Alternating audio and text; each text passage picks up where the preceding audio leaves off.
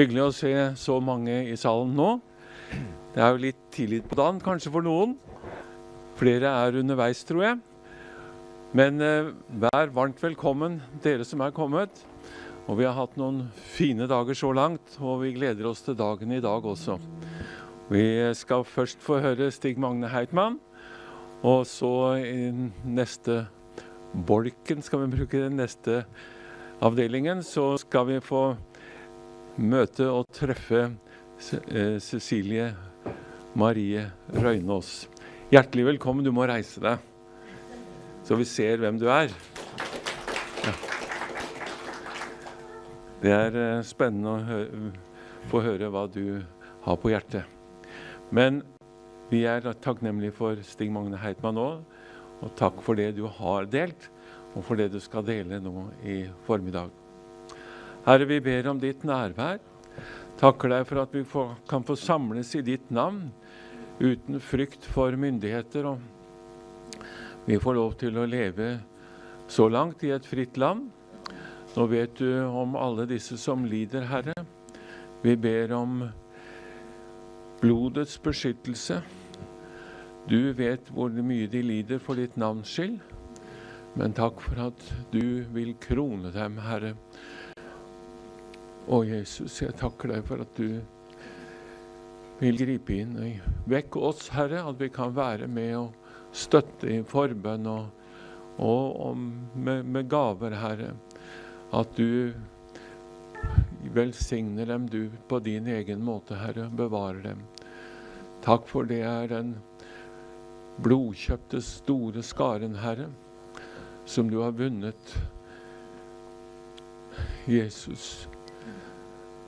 Hjelp oss at vi, bevarer, vi bevares hos deg, og at vi er frimodige. At vi kan eh, stå imot det som kommer, Herre. Men du har sagt at som dagen er, så skal styrken være. Takk at vi kan legge denne dagen og dette møtet i dine hender i Jesu navn. Amen. Skal dere ta en sang her? Mm. Og så får vi høre Stig Magne ganske umiddelbart. Ja.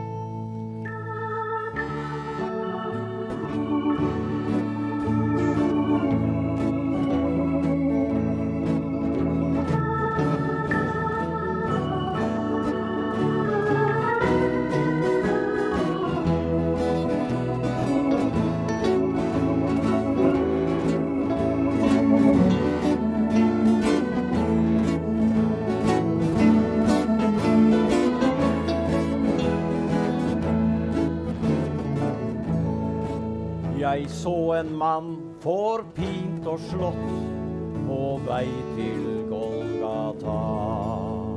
Hans vandring var så smertefull, et korslig på ham la. Men da han hist på korset hang, og blodet fra ham rant, en røvervei til paradiset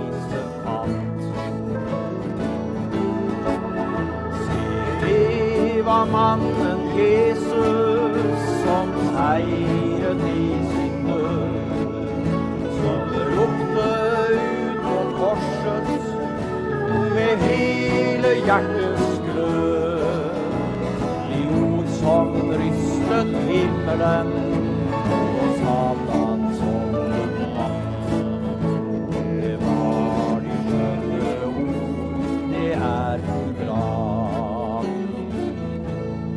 la hans knuste legeme i graven mørk og kold. Men selv i dødens favntak var Gud hans vern og skjold. Og på den tredje dagen gikk himmelens majestet fra graven ut i all sin herlighet. Det var mannen Jesus som seiret i sin død. Som ropte ut på korset med hele hjertets glød. som rystet himmelen og Satans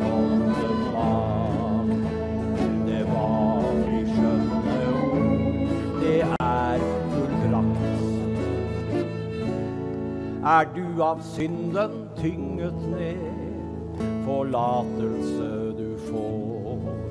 Fra sykdom og fra plage fins helbred i hans hår. Om hele verden øde blir, Guds ord står evig fast. I kjærlighet til deg hans hjerte brast. Var mannen Jesus som seiret i sin død. Som ropte ut på korset med hele hjertets glød. De ord som rystet himmelen og satan åndemann. Det var de skjønne ord, det er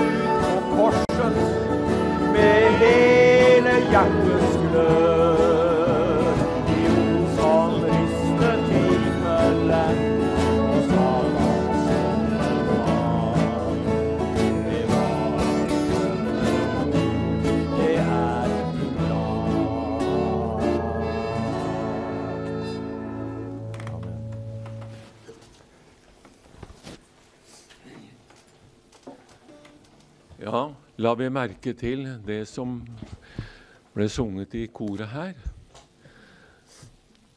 Det var de skjønne ord. Det er fullbrakt. Hvilken mektig Gud vi har, som har banet veien for oss. Når vi tror på Jesu navn, så er vi frelst. Og så vil Han være med oss hver eneste dag og bevare oss når vi søker Ham. Så takk for det, Herre Jesus. Vær så god, Stig Magne.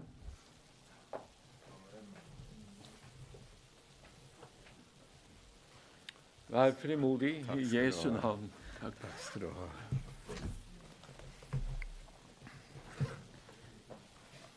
Skal jeg ha bøyle på i dag, eller?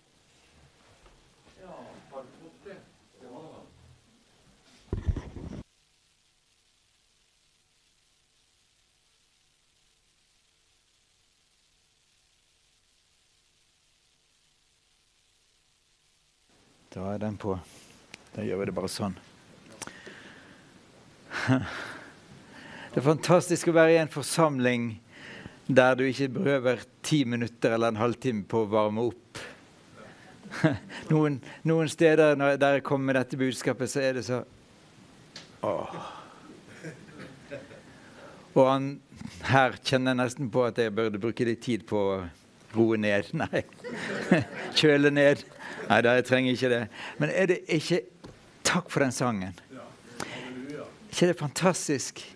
Det her redskapet som romerne brukte som det verste torturredskap. Der de verste forbryterne hang. Det merket, det treet som var forbundet med så mye frykt. Det Der vi står og sier 'Hill deg'. Der vi priser Gud som ga sin egen sønn til frelse for oss. Hvor mange er det som bærer korset som smykke? Smykke. Dette torturredskapet. som er blitt vårt seierssymbol. Det er mye som er snudd på hodet i den kristne tro, skal jeg si dere. Og Jeg har lyst til å begynne å lese litt fra Rombrevet 8, inn i et avsnitt som heter 'Håpet om herlighet'.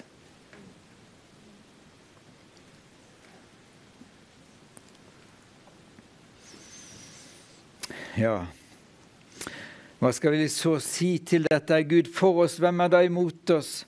Han som ikke sparte sin egen sønn, men ga han for oss alle. Kan han gjøre noe annet enn å gi oss alle ting sammen med ham? Og så siterer Paulus noe fra en salme i Det gamle testamentet. Hvem kan skille oss fra Kristi kjærlighet, nød, angst, forfølgelse, sult, nakenhet, fare eller sverd? Som det står skrevet, for din skyld drepes vi dagen lang. Vi regnes som slaktesauer.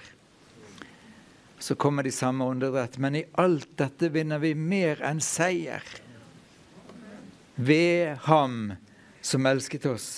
For jeg er viss på at verken død eller liv, verken engler eller krefter, verken det som nå er eller det som kommer, eller noen makt, verken det som er i det høye eller dype, eller noen annen skapning, skal kunne skille oss fra Guds kjærlighet i Kristus Jesus, vår Herre.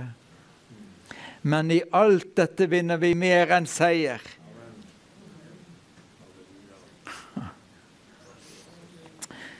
Altså, det var i Sør-Sudan Det var voldsom forfølgelse. Det hadde vært i 30 år angrep fra regimet og ja, det islamistiske regimet i nord mot sør. Fordi de ville gjøre den sørlige delen av landet også islamsk. Det ville åpne veien til resten av Afrika for islam. Men det var forferdelige lidelser i mange store forfølgelsesbølger, drapsbølger, for de få kristne som var der. Men i løpet av de 30 årene så var det en kirkevekst og vekkelse som var enorm. Da var det en by som stadig var blitt angrepet, en biskop, anglikansk biskop, som sto fram under hvert angrep og ropte til menigheten Men Gud er ikke beseiret. Og så kom det et, et nytt angrep, og han ropte Men Gud er ikke beseiret. Og så traff en kule han. Så det var hans siste ord. Men det var hans siste ord på jorden. Men i det øyeblikk han forlot livet her, så fikk han det evige liv. Men Gud er ikke beseiret. Og ikke bare det, vi vinner mer enn seier. Da Paulus ble kalt av Gud, av Jesus, fikk åpenbaring av Jesus, og Ananias kommer til ham, så får Ananias dette budskapet.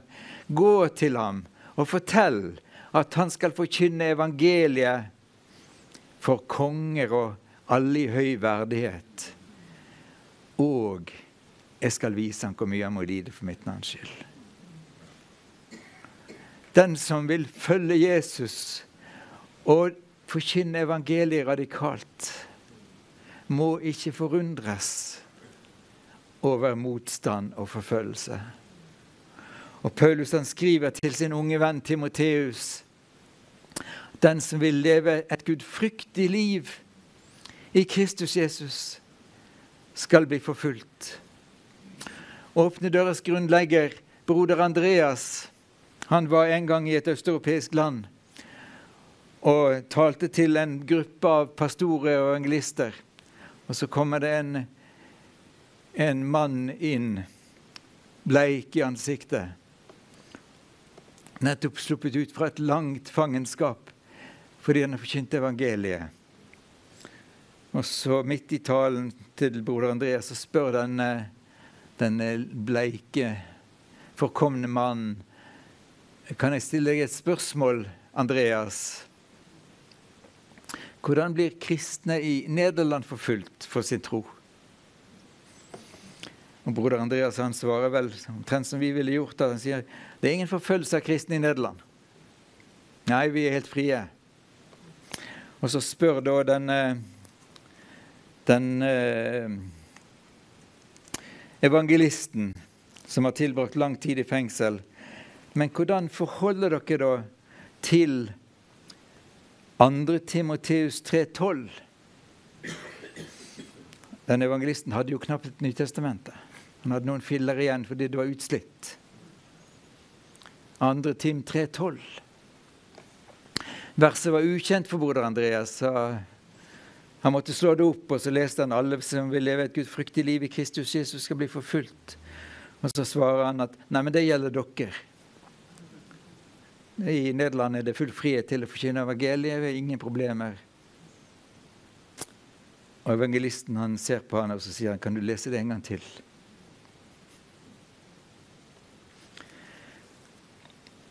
Og erkjennelsen til eh, broder Andreas blir at kanskje jeg ikke lever et radikalt nok liv for Jesus.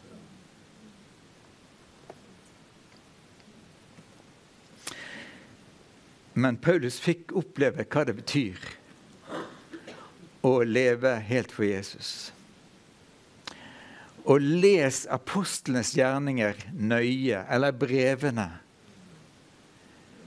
Um, vi som vokste opp med Ja, jeg var jo lutheraner, da. Jeg er lutheraner, for så vidt. Selv om jeg ikke bruker den merkelappen så mye. Eh, men, eh, men uh, lutheranere leste jo ikke så mye apostlenes gjerninger. Det var pinsevennene sin bok. Og så kom den karismatiske vekkelse. Og vi leste i apostlenes gjerninger, vi leste om tegn og under og mirakler og vekkelser. Den hellige ånd som er nevnt i Apostlenes gjerninger over 40 ganger. Og vi var så begeistret for vekkelsen og miraklene og alt det her. Og vi ville se det samme. Og så var det avsnitt vi hoppet over, eller som vi ikke så. Men i Apostlenes gjerninger så har det omtrent hvert eneste kapittel der det står om vekkelse og mirakler og under og tegn nesten hver eneste sted Paulus kom til, eller Peter var på, helt fra begynnelsen, i Jerusalem og utover, så leser du om samtidigheten av vekkelse og forfølgelse. Kirken på forskjellige steder i verden har kjent til det samme gjennom hele historien, og ikke minst i dag.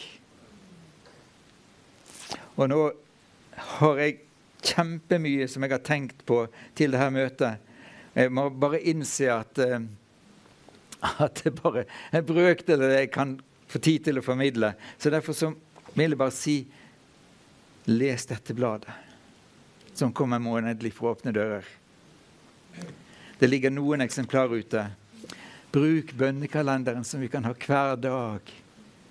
Så vi blir det som Paulus også skriver om. Det er ikke de, de forfulgte kristne er ikke der langt borte, langt i sør og langt i øst. Men det er våre brødre og søstre. Og har du barnebarn og oldebarn og tippoldebarn, jeg vet ikke hva, så er her litt stoff for, for dem også, som du kan ta med.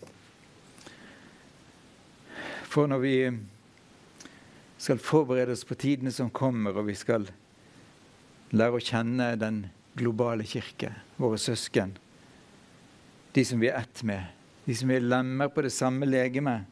Når ett lem lider, så lider hele legemet. Så jeg tenker at det er så viktig å få tak i dette. Og Paulus han gikk igjennom så mange ting i sitt liv. Men eh, det var bare med på å bringe han nærmere Jesus.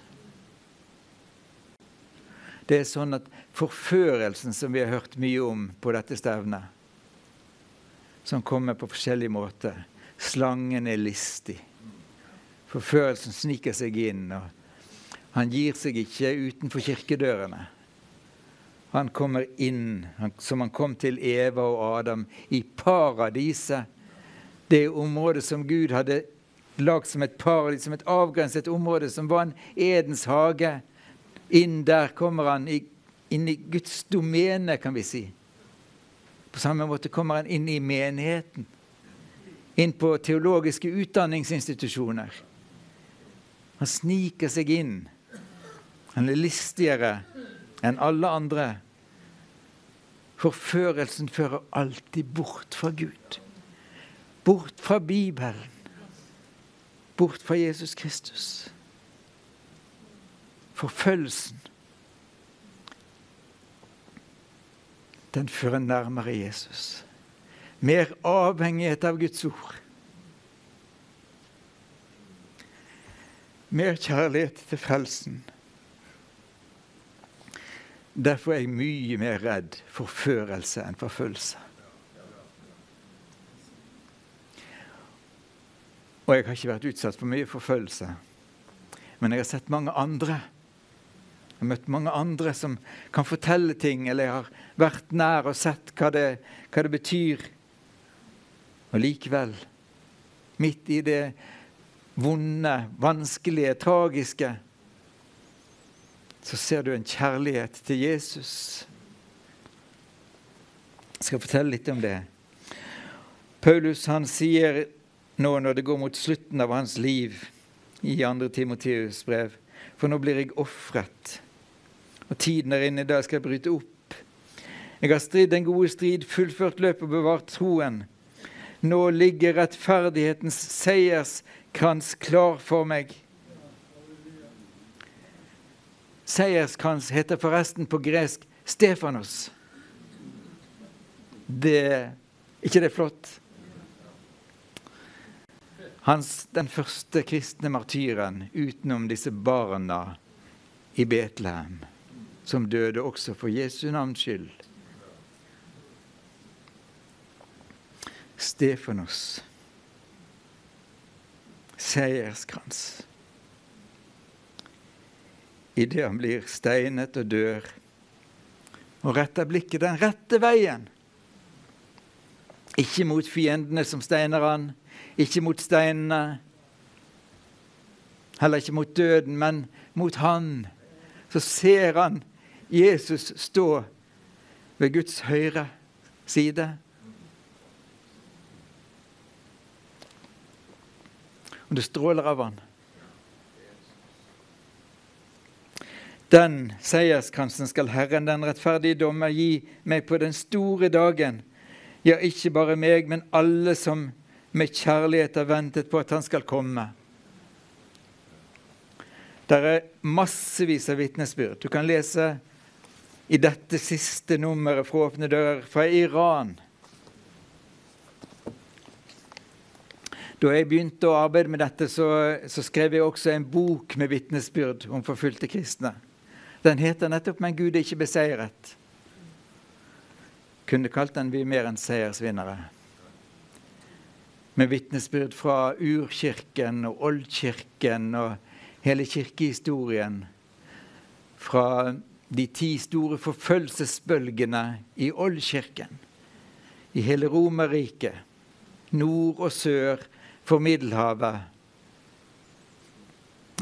gjennom historien til reformasjonstiden. Og iallfall jeg som lutheraner har jo lest veldig mye om reformasjonstiden, om Martin Luther og Philip Melanchthon og de andre store. Så har jeg lært masse dogmatikk, troslære. Men det jeg ikke fikk del i, eller ikke oppdaget da jeg var student, det var jo alt det som det kostet med reformasjonen. Jeg har lyst til å dele litt av det med dere, men la oss ta litt annet først. Og så seinere religioner, ideologier i verden. Hinduisme, islam, kommunisme. Alt dette som står evangeliet imot. Men det har aldri klart å knekke Kirken.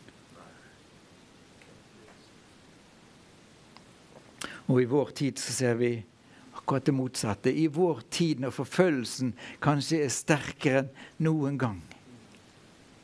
Mer omfattende. Den rammer flere. Det er flere som dør for sin tro i dag enn det var i oldkirken. de ti store forfølgelsesbølgene fra keiser Nero til keiser Diokletian. I vår tid er det også en større vekkelse.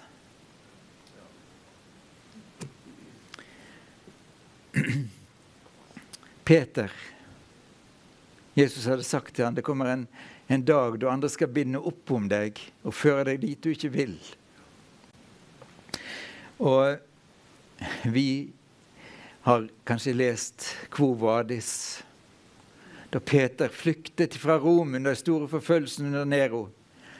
Nero lot Rom brenne, og han skylden på de kristne for at han skulle ha en årsak til å utrydde dem. Og kristne rømte fra, flyktet fra Rom, og Peter var en av dem også. Og så møtte Jesus han i et syn på veien og sa, 'Hvor var det? Hvor går du?' Peter skjønte hva Jesus mente, så han vendte tilbake til Rom.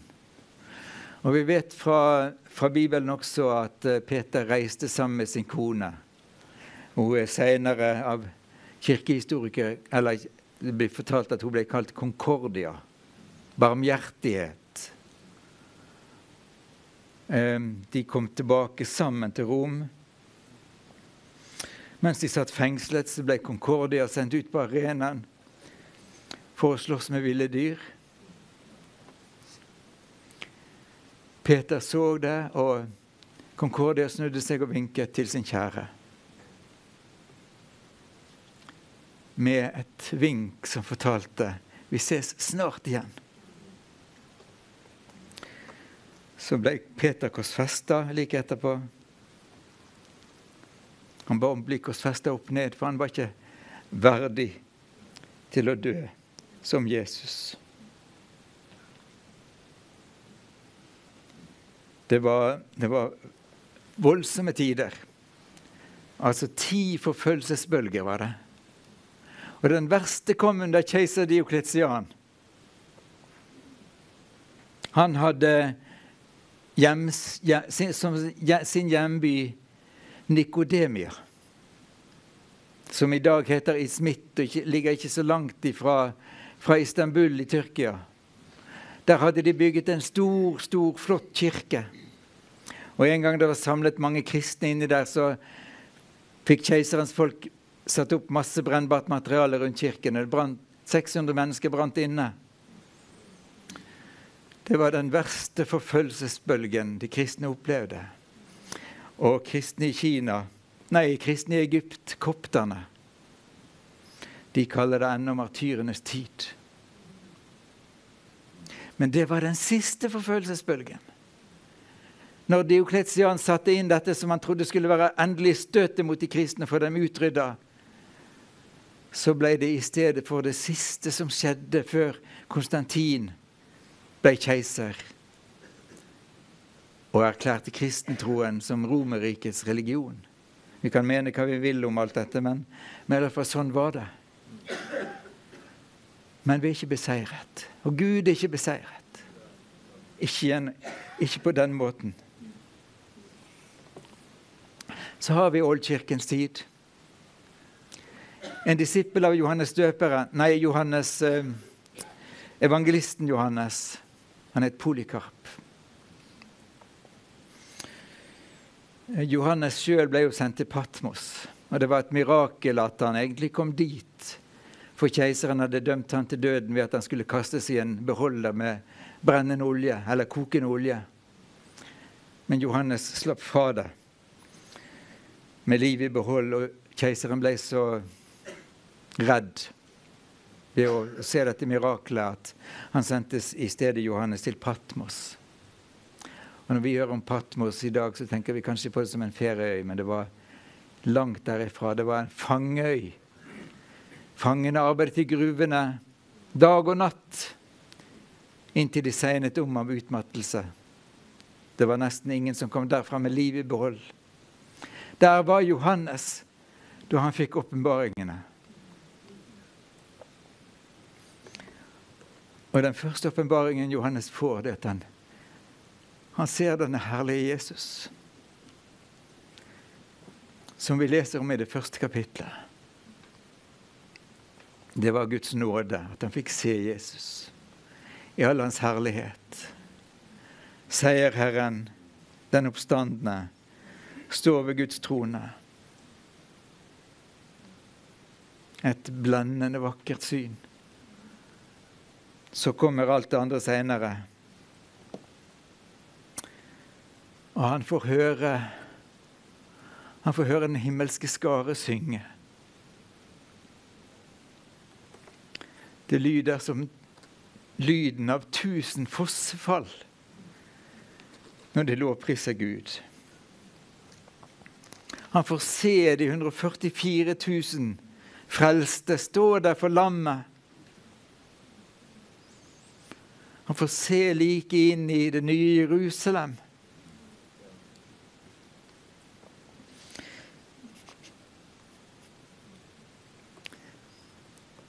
Og jeg tenker at eh, hvis noen hadde kommet til Johannes, der han kanskje satt i den mørke gruven, ingen å be sammen med, ingen å ha kristent fellesskap med, ingen bibel å lese Hvis noen hadde kommet, kommet til han og sagt, 'Johannes, nå skal du få reise tilbake til vennene dine i Efesos', så ville Johannes svart, 'Nei, nei, ikke nå. Ikke forstyrre meg.' La meg være her en stund til.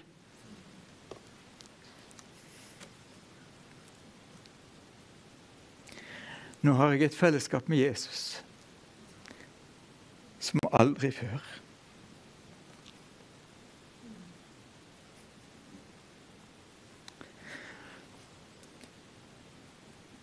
Det var mange, i, mange pastorer evangelister i kinesiske fengsler som kunne vitne om det samme i fengsel i 14, i 20, i 30 år for Jesu navns skyld.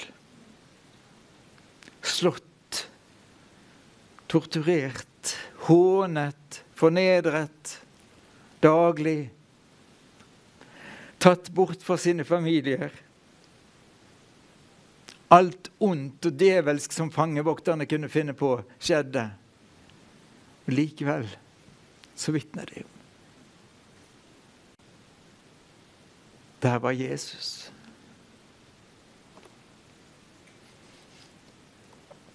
Rikard Wormbrandt, som mange kjenner til, han, han forteller om det samme. Hans historie er jo også spesiell. Denne unge jødiske ateisten som ikke ville tro på Gud. Ja, han sier jo at han hatet Gud og alt religiøst. Men langt oppe i fjellene satt det en gammel skomaker som ba til Gud og sa Gud, du har gitt meg mye, jeg har opplevd mye, men før jeg dør, vil jeg så gjerne føre en jøde til tro på deg. Kan du sende en her oppe i fjellene til meg? Og der kommer Rikard Wombrandt opp i fjellene, og denne skomakeren får møte han, og Så begynner han å, å vitne for Rikard Wombrandt, Og Rikard Wombrandt sier 'Jeg tror ikke på Gud'. Jeg tror ikke på det religiøse. Men eh, skomakeren gir han et Nytestamente. Og Rikard Wombrandt begynner å lese i det, og så sier han etter å ha lest 'Jeg kunne knapt lese det'. For øynene mine ble fylt med tårer.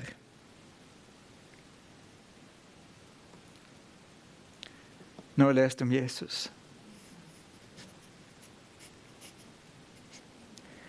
Så ga han sitt liv til Jesus.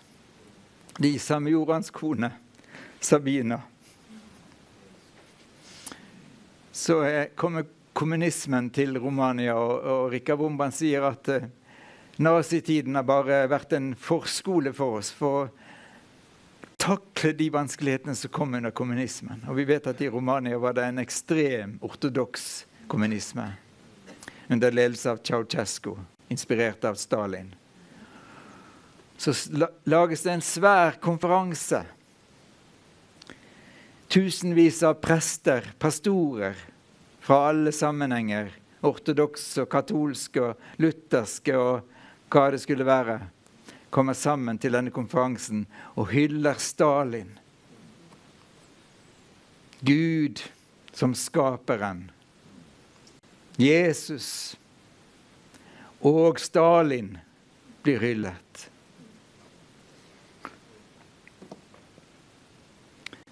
Sabina og Rikard er på konferansen, nå. Sabina sier til sin mann Reis deg, Rikard. Reis deg, Rikard, og vask denne skammen av Kristi ansikt bort.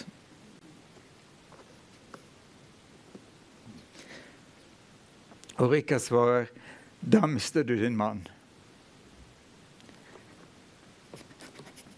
Så, så sier Sabina noe som kanskje flere kvinner skulle sagt. Jeg vil ikke ha en feig mann. Og Rikard går fram til talerstolen, får ordet og begynner å forkynne evangeliet. Og han får sagt så mye om Jesus før disse vaktene rekker å skru av lyset og mikrofonen, at dette budskapet har nådd ut til hele Romanias folk. Første omgang klarte Rikard å flykte.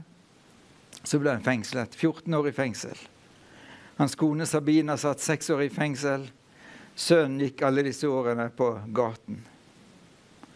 To eldre kvinner som prøvde å hjelpe sønnen Mihai. De ble torturert, for det var forbudt å hjelpe barna til kristne fanger. Rikard fikk lede en annen mann til tro på Jesus. Og Senere så møtes de i fengselet, og Rikard spør denne mannen er du sint på meg. Når du sitter fengslet og du er atskilt fra din familie og får kanskje aldri se dem igjen. Og Rikards medfange svarer jeg har ikke ord for hvor takknemlige.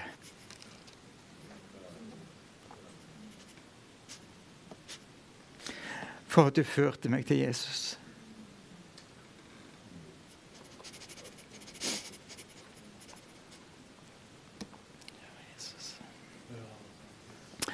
I 1996 Jeg tror det var 1996.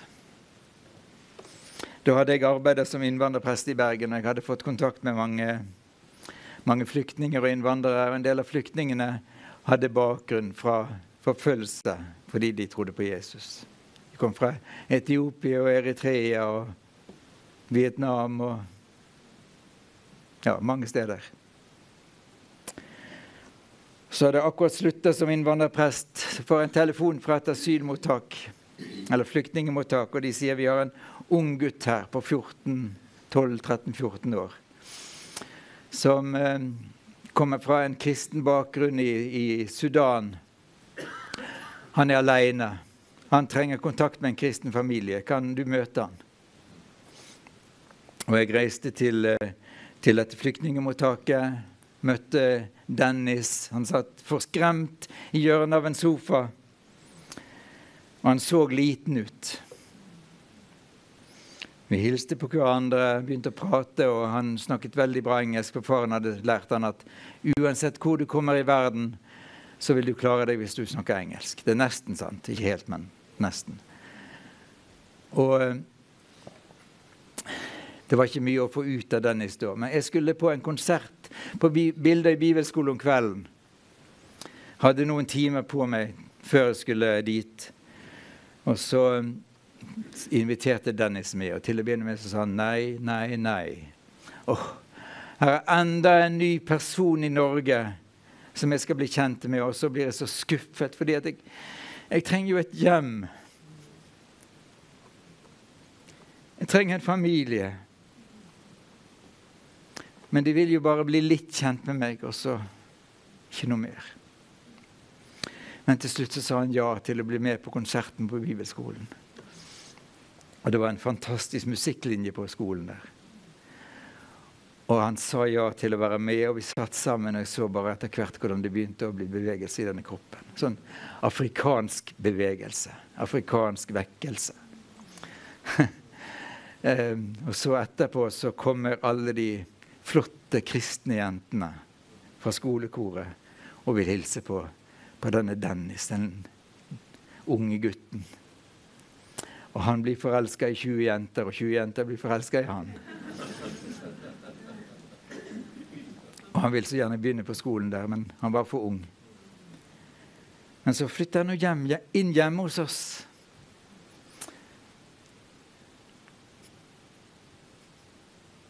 Og den første julaften den ble det mest forunderlige jeg har opplevd. Så får jeg høre etter hvert historien til Dennis. Han kom altså fra et kristen heim. Faren var evangelist og kunne ikke la være å snakke om Jesus. Han ble truet så mange ganger på livet av muslimske soldater. 'Nå må du slutte.' Men faren kunne ikke. Han var hjemme en liten stund, og så reiste han igjen. Og han reiste ofte sammen med sin kone, så Dennis bodde hos bestemor. Og en dag så kom ikke pappa og mamma hjem igjen.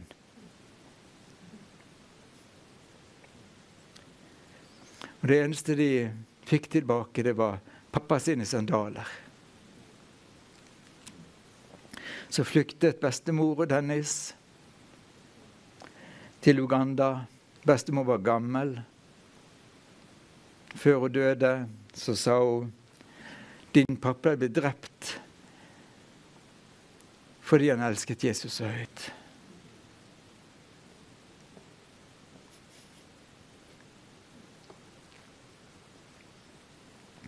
Ja, får bare ta med det av denne historien. Den er mye lengre. Men din pappa døde, ble drept, fordi han elsket Jesus så høyt. Men er det farlig å gi sitt liv for Jesus? Er det farlig å gi noe en likevel ikke kan beholde, for å få noe som en aldri kan miste? Sa Jim Elliot, som var misjonær i Ecuador.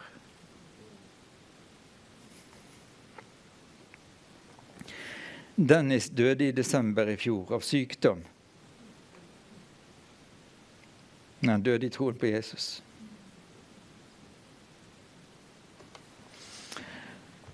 Og i, i tiden som innvandrerprest så fikk jeg masse kontakt med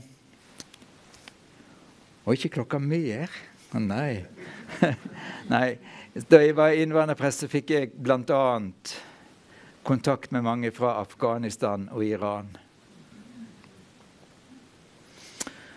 Og jeg har skrevet en bok med mange vitnesbyrd. Det er omtrent 25 vitnesbyrd. Um, jeg har bare lyst til å fortelle om Hamide og hennes familie. Og det er kanskje noen her som har møtt Hamide, som bor i Egersund.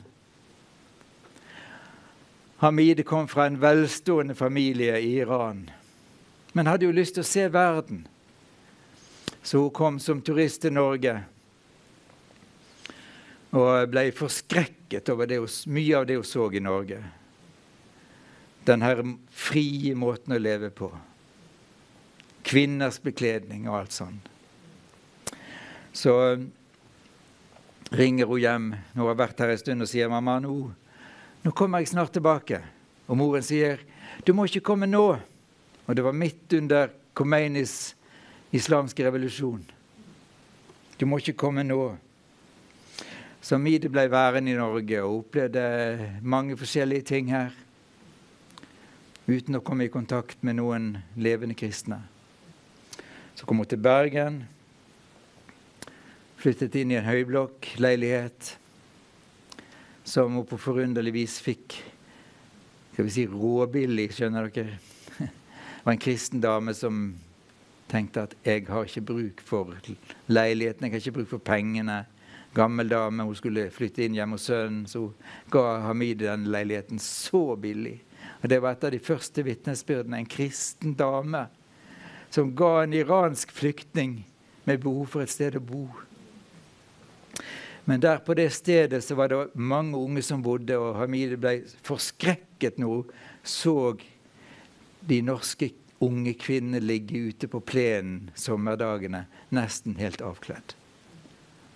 Så da var det mer tiltrekkende og fikk invitasjon fra andre iranske kvinner i Bergen til å bli med i koranstudiegruppe. Og Hamidi begynte å kle seg som en iransk kvinne med skaut og heldekkende drakt, og gikk ivrig til uh, denne korangruppen. Men så satt hun og leste i Koranen hjemme en dag, og så kom hun til et avsnitt som hun syntes var så forferdelig. Så tok Koranen og slengte den i veggen og sa 'aldri mer'. Ja, jeg kjenner jo Hamidi sitt temperament, så, så, det var ikke så rart. Men vi hører masse om koranbrenning i vår tid, og en kan forstå det, men ikke kan forsvare det. Hamide slengte Koranen i veggen. Det var det mest forferdelige hun noen gang hadde lest. Og så Etter en stund så ble hun spurt om å komme til Kristiansand som tolk. Og Der møtte hun denne kristne evangelisten, kurderen Tony Estaidi. Ble invitert hjem der sammen med mange andre iranere. Og opplevde kjærlighet. Men hun ble veldig forskrekka når hun så at øverst i bokhyllen til Tony Hun trodde han var muslim. Han var jo så fin mann, han kunne umulig være kristen. Så så øverst i bokhyllen hans, der sto det Bibel. Hun spurte om hun kunne få se på den og bla i den. Og Tony sa du skal få den. Og Hamide begynte å lese litt. Nå skal vi gjøre historien veldig kort. Det endte med at Hamide tok imot Jesus som frelser. Og det tok ikke lang tid før hun ble en brennende evangelist. Og ryktet om det gikk i det iranske miljøet. Så hun begynte jo å oppleve forfølgelse. En dag så hun var alene hjemme. Hun hadde giftet seg med en nordmann, men hun var alene hjemme. Så kommer det en, en iransk mann inn døra. Og han har én hensikt. Han er blitt betalt av en annen iraner i Stavanger til å gå og drepe henne. Og det er veldig nær. Og plutselig så forsvinner denne store iranske mannen ut døra og ut i gangen.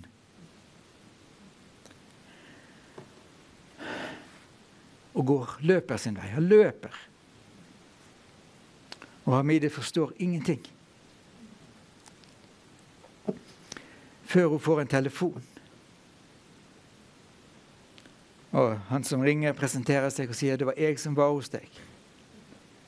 Jeg var der bare for å ta livet ditt. Fordi du vanærer islam, og fordi du forkynner Jesus for muslimer, iranere.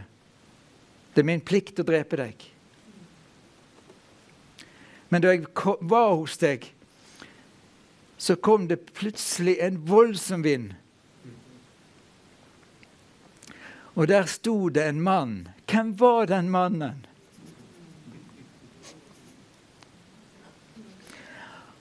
Han hadde sverd i hånden. Han var stor, kraftig, sverd i hånden. Og jeg bare løp, sier denne mannen. Jeg bare løp. Hvem var han?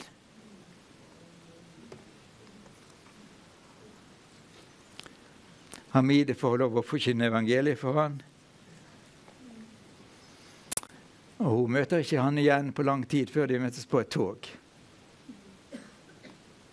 kommer han bort og setter seg ned ved siden av Hamid og forteller at nå er det jeg som er i fare. Jeg skulle ta ditt liv, og jeg gjorde det ikke. Og nå tror jeg på Jesus, og nå er de ute etter å ta mitt liv. Jeg vet ikke hva som vil skje.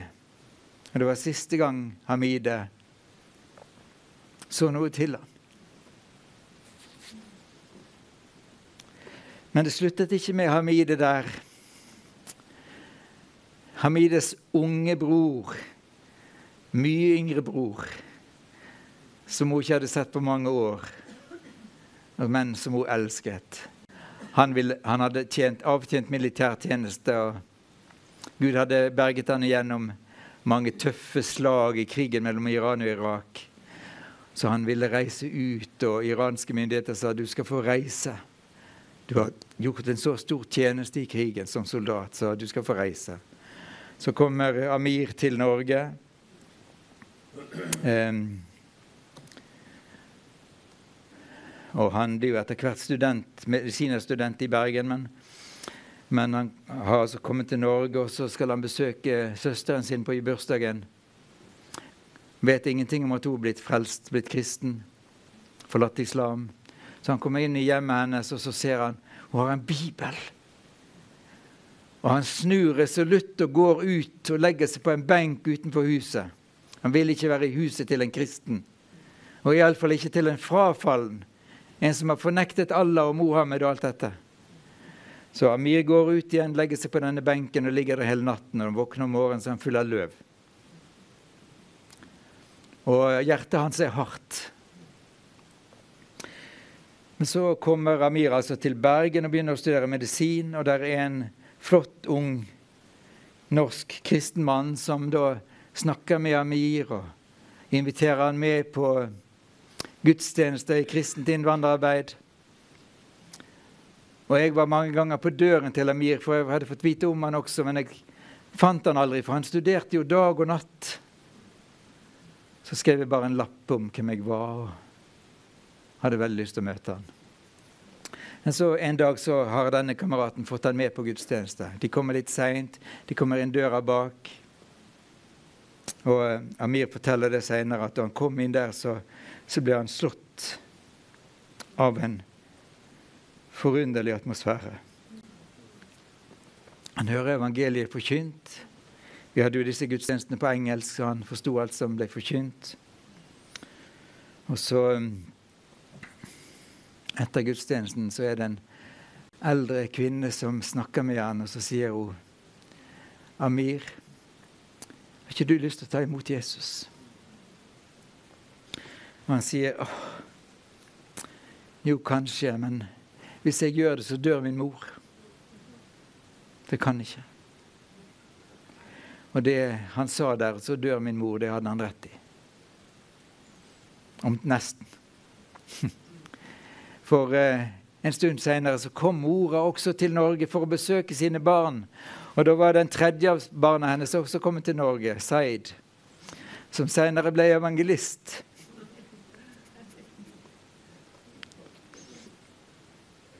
mora i Norge. Hun vet om Hamide som har forlatt islam, blitt kristen. Det er forferdelig. Men hun tror jo at de andre er på den rette veien. Så er de hjemme hos Hamide i Egersund og feirer en eller annen dag. Og Amir er der, og så gir anledningen seg, eller så må han bare fortelle også at han òg har forlatt islam, blitt kristen. Og Det tar ikke mange sekunder før mora er vekke. De finner henne ikke igjen. Ikke noe sted. De leter i hele Egersund. Finner henne til slutt på jernbanestasjonen. Der blør hun fra nese og øyne og i sjokk. Og minstegutten hennes har også forlatt islam, troen på Allah. Men ting tar tid. Og eh, denne Elham hun får en liten, liten hybel i Stavanger. Men hun er full av angst og angrep på forskjellige måter. Så eh, hun får ikke sove om nettene. Så kommer Saeed, da, som altså også blitt kristen, og, og sier mamma, her er et de kristne sin bibel, Det nye testamentet. Når du ikke får sove, kan du ikke lese litt i det. Hun sier aldri i verden om jeg tar i den boken. Den ureine boken. Denne forfalskede boken som de kristne har. Aldri i verden. Men en natt er angsten så sterk at hun likevel gjør det. Hun tar Det nye testamentet, åpner opp Matteus 11, 28. Om noen strever og har tungt å bære, han skal komme til meg, og jeg skal gi hvile. Så faller hun i søvn med en gang. Og våkner med fred. Senere så kom hun til Bergen og skulle besøke Amir. Hun er ennå ikke frelst. Men hun møter meg, hun møter noen av Amir sine kristne venner. Og så sier hun Da jeg så inn i ansiktene på Amirs kristne venner, så var det som å se englers ansikt.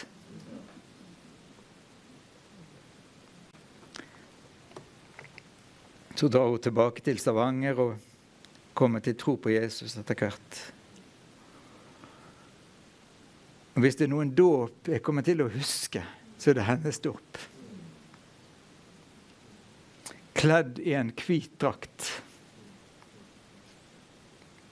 som tegner på at du er rein og rettferdig, himmelen verdig Jesus.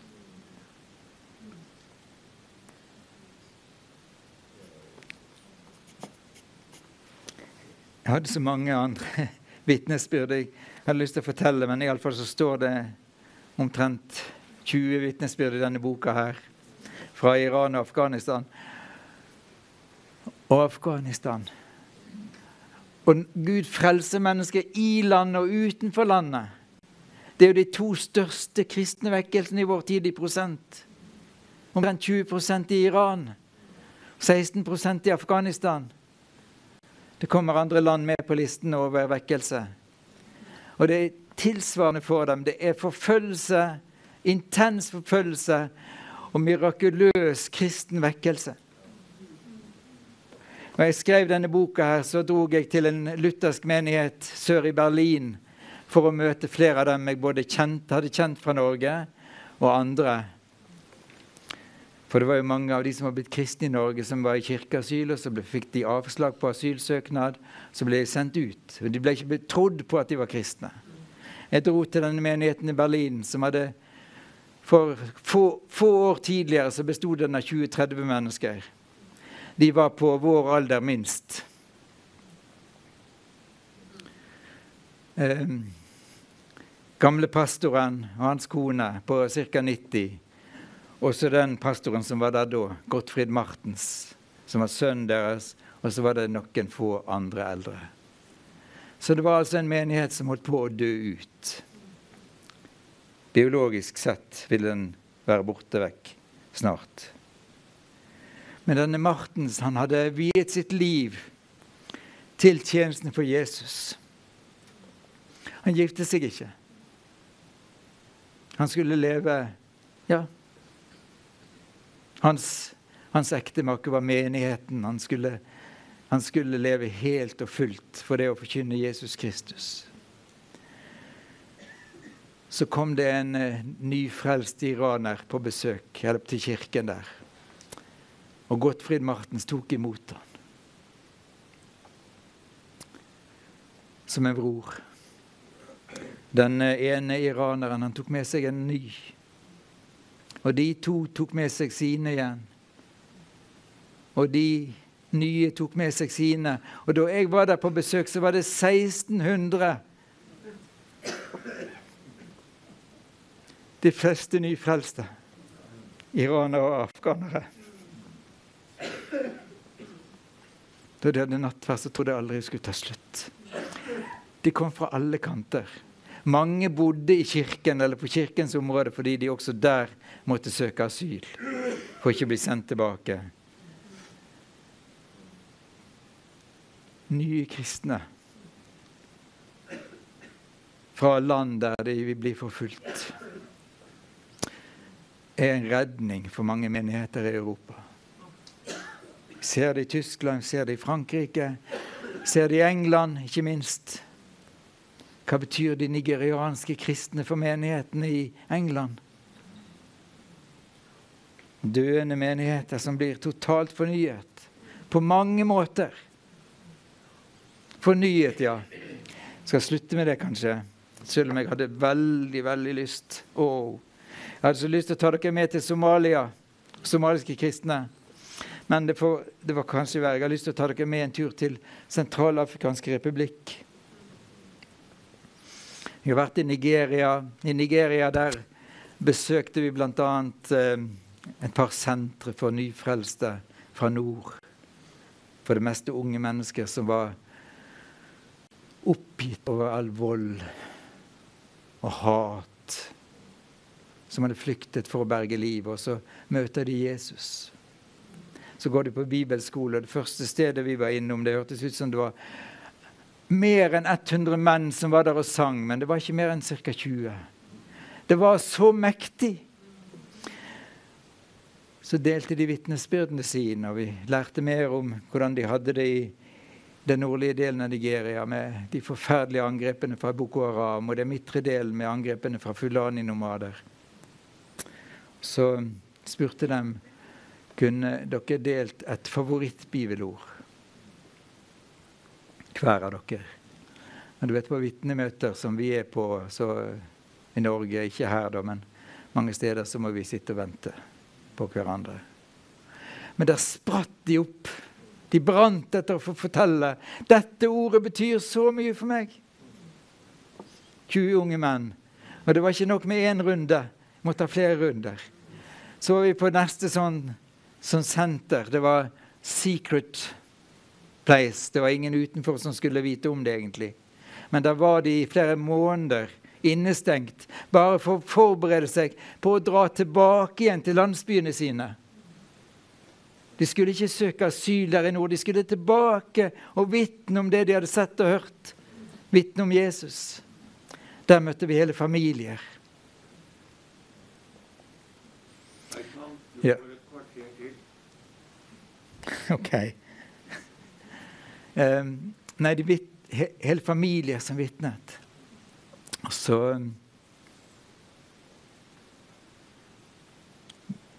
så sier han som eh, past, pastoren som leder denne gruppen, at nå skal vi, nå skal vi ha en litt Nå skal vi teste litt hva dere har lært.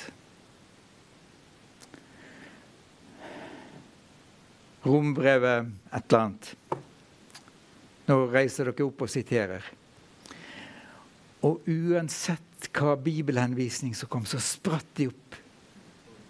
De hadde lært dette utenat. De måtte lære ordet for å stå faste. For å kunne takle de angrepene som de skulle få. Det var voksne, det var kvinner, det var menn, det var barn. De lærte Bibelen utenat. Fordi Guds ord er kledningen vår, rustningen vår. Ja, det var Sentralafrikansk republikk.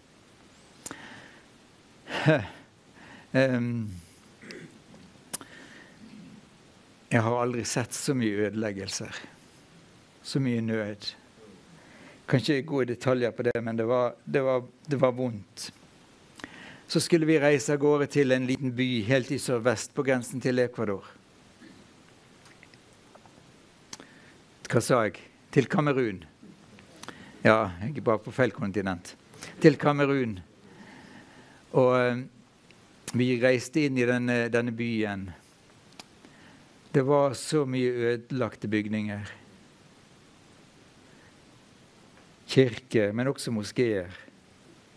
For det var jo hevn og gjengjeldelse. Eh, biskoper og pastorer har sin store hyre med å lære opp de kristne at vi må ikke gjengjelde. Vi må ikke gjengjelde. Vi må møte hatet med kjærlighet. Forbannelse med velsignelse. Men så skulle det være gudstjeneste, og jeg var spurt om å tale. Det var helt mislykka. Fordi at de kunne ikke engelsk. Kunne, tolken kunne litt fransk, og jeg kunne mindre fransk. Og så skulle jeg tale på engelsk. Ja, ja. Jeg satsa på at tolkingen var bedre enn min tale. Men eh, jeg talte, og så skulle det synges. Så inn i disse ansiktene. Det var første gudstjenesten de hadde på mange uker. Kirken deres var totalt revet ned. Det var noen få brune murstein igjen. Og det var ba nesten bare kvinner og barn, for mennene var drept. Tomme øyne. skulle synges. Og det var noen gutter som hadde med seg sine hjemmelaga trommer. og de begynte å tromme på dem. Og etter hvert så begynte vi å høre litt sang. Og så reiste kvinnene seg og begynte å bevege seg på sånn typisk afrikansk vis. Og så steg sangen. Sangen til Jesus.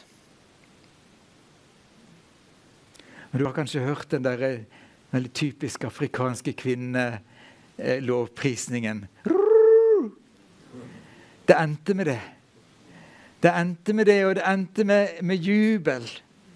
Sangen til Jesus. Jeg tror de fikk se litt av det som Johannes så på Patmos. De har tatt fra oss alt. De har knust alt. De har ødelagt mennene våre, barna våre. Men vi har noe som er mer verd.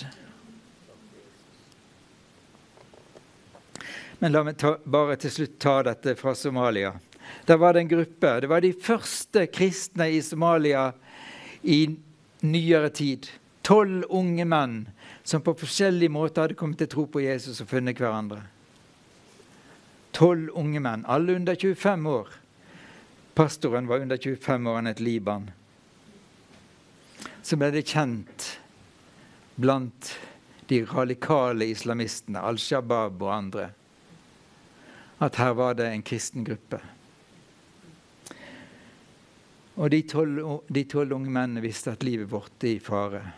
Men hver av dem fikk drømmer og syner. Så ble den ene etter den andre tatt. Liban, pastoren, hadde to drømmer.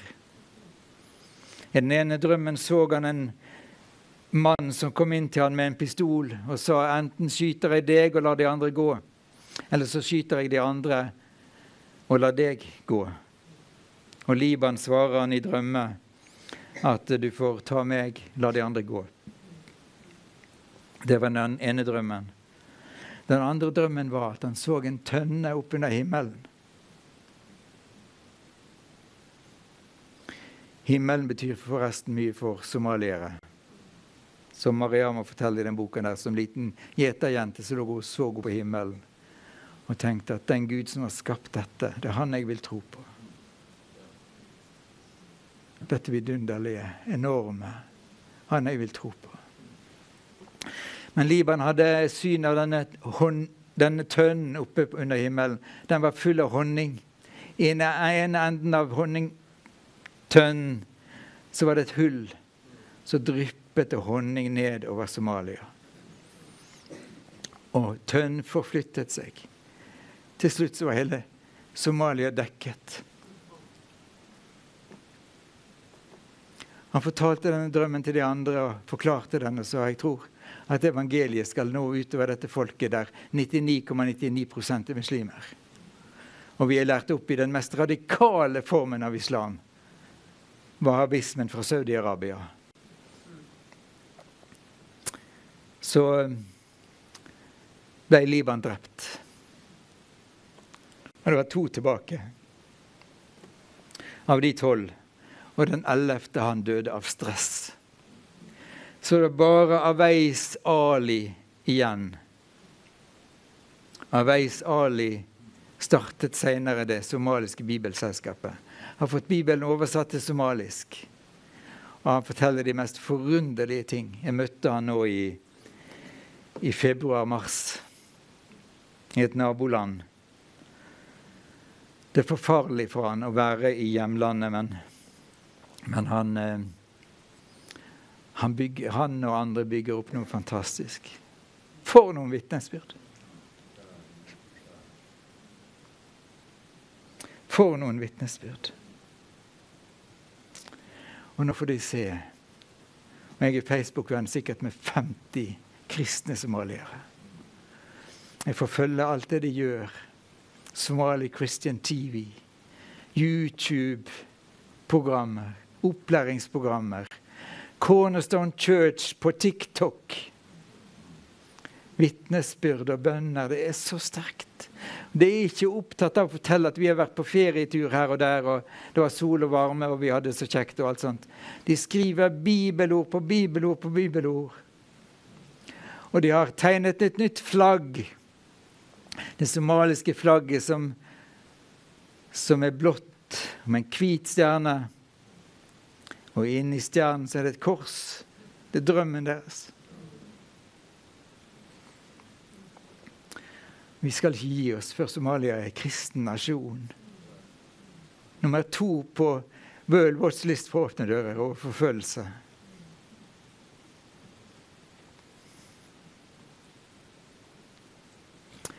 Det ble nevnt nå på bønnemøtet, dette med yoga i kirken. Mariama Børger, som også har vært med å skrive denne boken. Hun eh, kom fra, fra, Somalia til Amerika. Det var frihetens land. Og ble presentert for alt mulig, bl.a. yoga. Men hun ble ikke presentert for Jesus. Inntil den dagen hun så et kors gjennom sine tårevørte øyne. Da fant hun svaret. Da fant hun svaret. Kjære Jesus Kristus. Historien om dine vitner er så lang og så omfattende, Herre, at vi kan aldri klare å gripe alt. Men jeg takker deg for de vitnesbyrdene som vi har, Jesus. Det herliggjør ditt navn. forteller om hvem du er. Og forteller oss at en dag så skal vi stå sammen for Guds og lammets trone og synge lammets sang.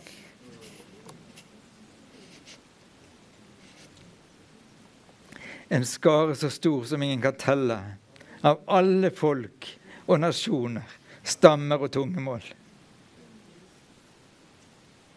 Halleluja.